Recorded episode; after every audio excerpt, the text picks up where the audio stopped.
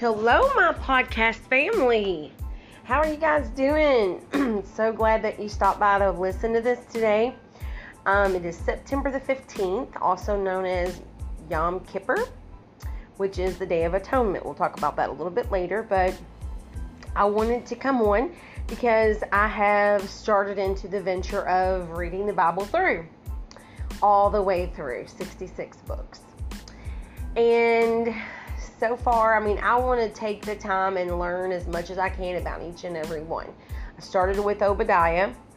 Um, and let me go back because I didn't get as much. I mean, there was a vision that Obadiah had.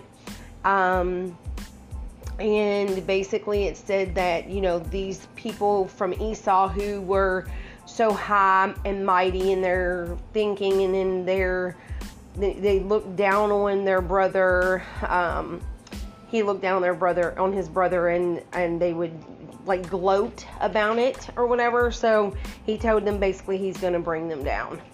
So that was that vision from Obadiah. And then now I was reading Jonah, which I've read Jonah and I've heard I've I've watched the videos and movies and kid shows and just, you know, anything about Jonah. And if you've read about Jonah, you know that it's Jonah in the well and how the whale swallowed him up, or they called it a big fish in the um, in the Bible. So that is the most important thing that people normally read about that. But I got some other things out of it, and I want to kind of go over what I got out of it. And um, I hope that you'll try to look at it, read it. It's not very big uh, the chapter's pretty small. I did the smallest chapters first, so this is the second one that I read. And uh, so I'm going to read to you what I wrote down here. Hopefully, it makes as much sense as it did in my mind. Uh, so it said I, I had said Jonah was controlling. He tried to put himself above God. To show Jonah the lesson that God was trying to teach him, God um, you know, had him. first of all, he had him go out. I do not know if how many people may or may not know the story, so I'm going to go over that a little bit. So God told Jonah, and this is in the Old Testament, to go to Nineveh and tell them that they were sinning and that they needed to repent, or he was going to destroy their city. Well, Jonah didn't like Nineveh. He didn't like that Nineveh was doing these horrible things he felt like God should not give them grace enough to even ask for forgiveness and repent of their sins. Jonah was so angry and thought, they don't deserve that. And so he ran from God and got on a boat. And the boat was in the middle of this huge storm. And there were other people there that were not believers or were not Jewish. they were from all over the world and they were trying to figure out why this happened, why they were having this problem on the on the ocean. And Jonah went down. This is how brazen this man was. Oh, I could just see so many people like this. He didn't care that they were throwing stuff over the side of the ship to lighten it up so they wouldn't sink. I mean, they were doing everything they could so that they would not have to worry about being um, killed through this storm that was going through. Jonah hikes his hind end downstairs in the lower deck and falls asleep. The captain comes down and he's like, How can you sleep? We're probably to die. And Jonah's like, You know, I know this is the reason. Um, they go up to the top, and casting lots is basically like um, throwing dice or something to figure out, you know, something that they're questioning in this case. So it mentions that in there. And they, they basically try to figure out what's going on and what God's trying to tell them or what their gods are trying to tell them. Because, like I said, they came from all over the world and they were worshiping different gods. And Jonah told them, I know it's me. And before they, you know, they wouldn't believe it. So when they did cast the lots, it did say that he was the problem. And he's like, I knew it was. I've been trying to tell you all this. Throw me overboard and it'll stop. And the men were so afraid if God was doing this and he was on board and he was the man of God, come, coming from this God that did this, then what was he going to do to him if he killed if they killed him? So they were worried about it. And then they finally uh, made some kind of an agreement with God and basically was like, hey, you know, I we're gonna do this, but please don't come back with at us about this because we don't want to kill the man of God. This we don't want to be in in trouble for this. He's asking us to do this. So they made some kind of an agreement with God. They eventually got saved because they finally realized whenever they threw him overboard and the waters calmed down and God wasn't angry with them anymore. You know what I'm saying? They, the, the ship calmed down and did exactly what Jonah said. They believed and they turn to God as their God then. So moving on, Jonah's down into the sea. He, I wanted to read this, um, this really good, um, I mean, I got plenty of time. I mean, you people are gonna listen or you're not, so hopefully you do. but I want to read the prayer. It says, uh, Now the Lord provided a huge fish to swallow Jonah, and Jonah was in the belly of the fish three days and three nights. How he lived down there, I have no idea. It had to be God. From inside the fish, Jonah prayed to the Lord his God. He said, In my distress, I called to the Lord, and he answered me. From deep in the realm of the dead, I called for help, and you listened to my cry. I think he's kind of thanking God for getting this fish to save him.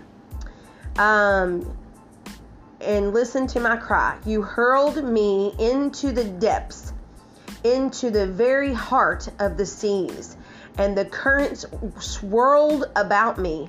All your waves and breakers swept over me.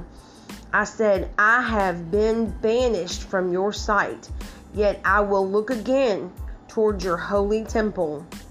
The engulfing waters threatened me. The deep surrounded me. Seaweed was wrapped around my head. To the roots of the mountains I sank down. The earth beneath barred me forever, barred me in forever. But you, Lord my God, brought my life up from the pit through a belly of a well. I'm just saying that part's me. Uh, when my life was ebbing away, I remembered you, Lord, and my prayer rose up to you, to your holy temple. Those who cling to worthless idols turn away from God's love for them.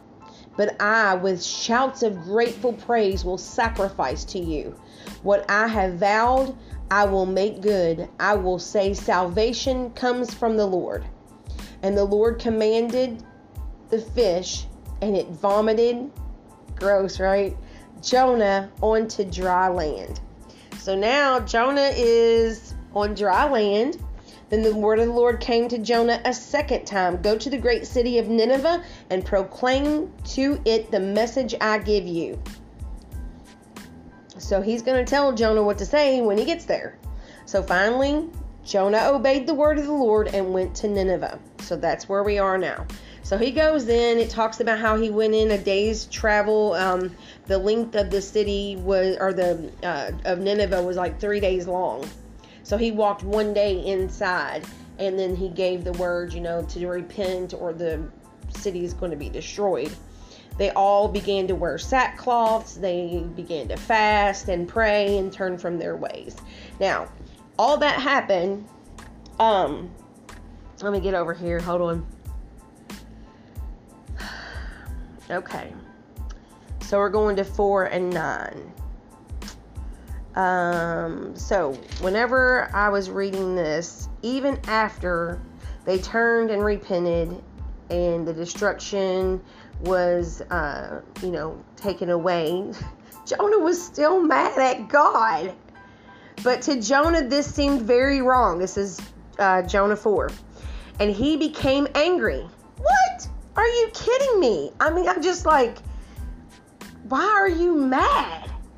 Ah, he prayed to the Lord. Isn't that what I said, Lord, when I was still at home?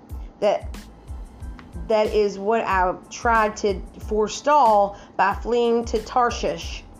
I knew that you were going to be gracious and compassionate, God, slow to anger and abounding in love, a God who relents from sending calamity.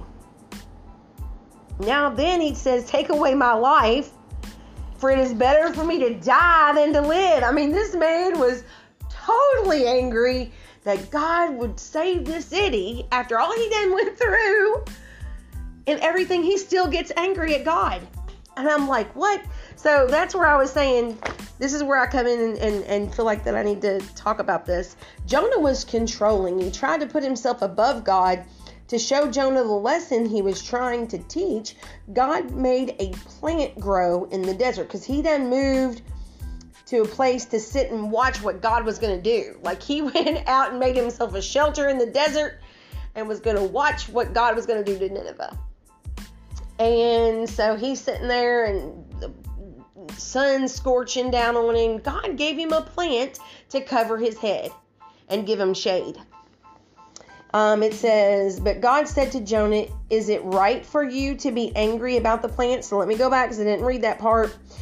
So God puts this plant over top of him. We're going to go back to 4 and and 6. Then the Lord God provided a leafy plant and made it grow up over Jonah to give shade for his head to ease his discomfort.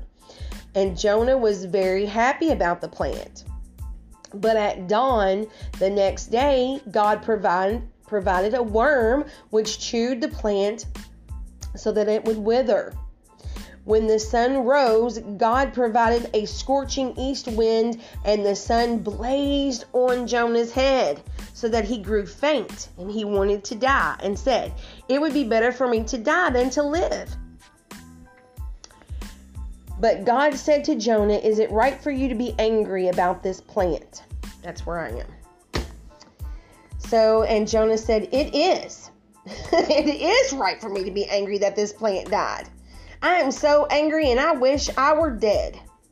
In 10, it says, But the Lord said, You have been concerned about this, though you did not tend it or make it grow. It sprang up overnight and it died overnight. And should I not have concern for the great city of Nineveh, in which there are more than a hundred and twenty thousand people who cannot tell right their right hand from their left hand? Jonah had a few character flaws. Not only was he disobeying God from the beginning, but he also displays, let's see, disobeying God, which also displays God's grace and patience with his children. So it shows that God is ever chasing after us, even when we are so ugly and just hateful and mean and ornery. God is still chasing you. He is still chasing after you to give you grace and be patient with you and love you unconditionally. But Jonah also put, other than the fact that he wasn't listening and obeying, Jonah also put his own thoughts above God's.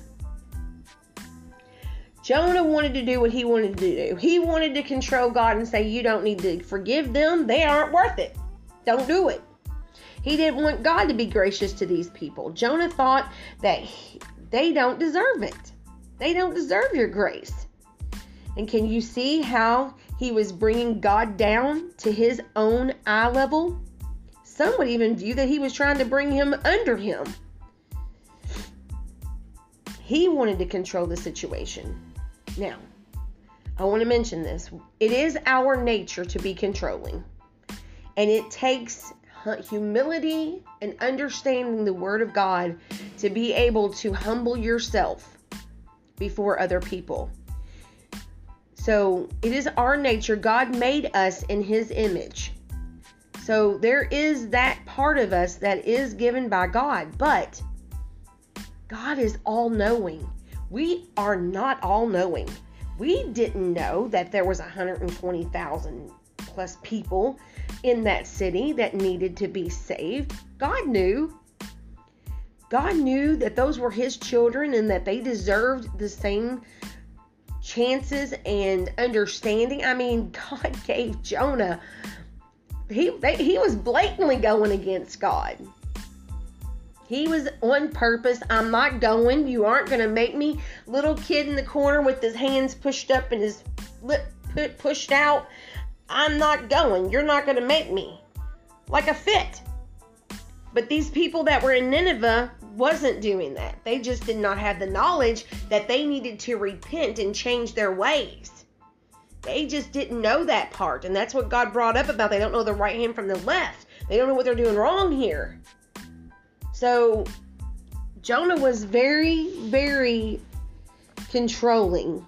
And God still gave him the graces to save him from his own demise.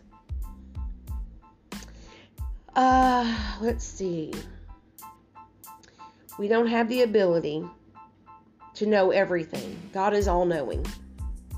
So let us step down today and put God back where he should be high and lifted up. The all knowing, all powerful, omnipotent, all purposeful, wanting the best for us all. Let's put him back where he should be. Now I'm going to take this time and ask you if you want to come to our revival tonight. We're going to be having a revival up until September 19th, 7 p.m. to about 9 p.m.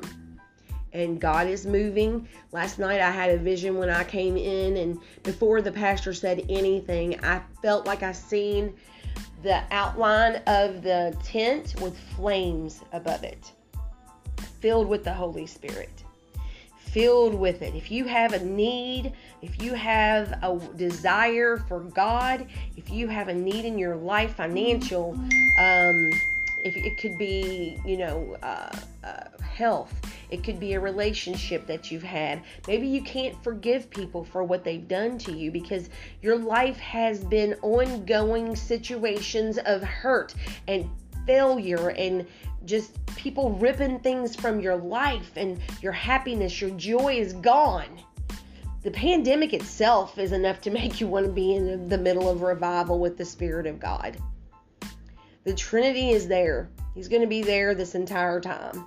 I also want to make sure I mention this today. September 15th, 2021 is Yom Kippur. Now, it happens every year. It's 10 days after the holy day of Rosh Hashanah, which is the Jewish New Year. Now, I looked a little bit further before I started this recording so I could give you some information about it. The Lord corrected me. Don't talk about that till the end. So, let's talk about that now. So, Yom Kippur is a Jewish holiday that roughly translates as the Day of Atonement. It is a period where Jewish people abstain from certain things and pray, seeking forgiveness for their sins it is considered the holiest day of the Jewish people. Now, I wrote down some more information. Um, it again already said that it comes 10 days after Rosh Hashanah, um, the Jewish New Year. Um, and then Jews use, uh, traditionally uh, spend Yom Kippur in prayer. For the observance, they fast they pray and they abstain from physical pleasures, refraining from work. Another one says the significance of the atonement, or the significance of the day is the atonement of personal sins. So you are asking God to forgive you of sins that you have had throughout the year. Um, I, I love it because if you think about it, in Christianity, they there's no specific time they want you to come all the time and ask but then you know you get sometimes so into everything all of the life you forget to ask god forgive me for what i've done this year that wasn't right please god bring me back to um, back to the alignment of where i should be in your will. And then it it also has the significance of this this also predestines the fate in the in the spiritual mind i believe of each person is sealed for the upcoming year. So what they do is they come before god and they say god use me let my life reflect you. Let this be sealed over me throughout this upcoming year. So it's a reflection and it's a foresight. So I'm just going to spend today and enjoy.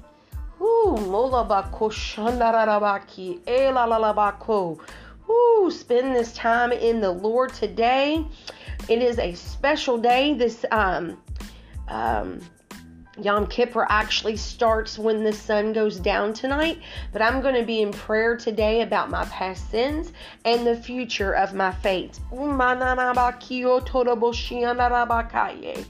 know that God's working on your heart. He's going to bring you to full fruition of His purpose in your life. He's working on us. He's working on this country. This country was founded on God, on the true Word of God. It's never failed. It's never failed. God has been with this country the entire time. And just like with Nineveh, just like with Nineveh, some of us don't know the right from the left. Are you going to listen to God today? Are you going to hear His voice in this message today? Are you going to realize the importance of today? Are you going to listen? I pray God goes before this word and that He plants in your heart and tenderizes your stony heart. That's what the Bible says. If you have a stony heart, He will now make it into flesh. That He will go before these words, and every person under the sound of my voice will be changed today. I look forward to seeing you tonight under the revival tent of the Holy Spirit. Bring yourself so that you can show yourself true to your God in Jesus' mighty name. Hallelujah. Thank you. Thank you, Lord, for being in this presence today, God, and thanks for what you're going to do. Lord, we worship you. We thank you for all that you're doing. We worship you in Jesus' mighty name. Amen. Well, I made it about 22 minutes, so hopefully you've listened to all of it. God wants to do something mighty in your life. Come and support the church. Come and support your church family. You are a part of the family of God. You need to get in the car, even if you stand outside of the tent away from everyone else because you're fearful of this pandemic. I completely understand. I've been vaccinated and I got the variant. So, there's no guarantees, but that's another reason that you need to be there. You need to be a part of this. God is making things happen. Be a part of it. Come and join us. 9600 Cane Run Road, Louisville, Kentucky. We're looking for you to come tonight. We're looking to fill this tent up and have it outpouring. I'll be one to stand up outside. I don't care. I'll do it. I want to see you there. God wants to see you there. Come out and join us. We love you so much. Again, I'll see you around the merry-go-round.